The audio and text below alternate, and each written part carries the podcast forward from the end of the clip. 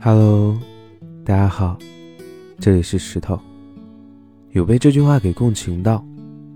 他说：“突然就不愿了。我这样破碎的人，爱我的人要一片一片的捡我起来，实在是太辛苦了。应该也没有人愿意捡起七零八落的我吧。好好爱我吧。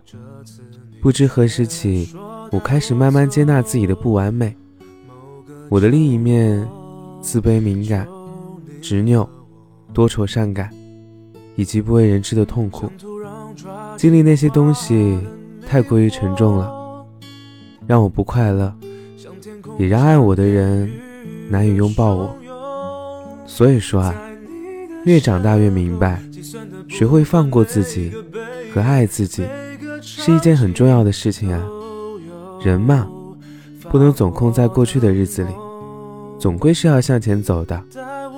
我们不能站在后来的高度去批判当年的自己，不如和解，不和无关紧要的人争辩纠缠，只在意爱自己的人就好。所以说，学会放过自己和爱自己，也是一件很重要的事情。总会有人捡起零零散散的你，然后。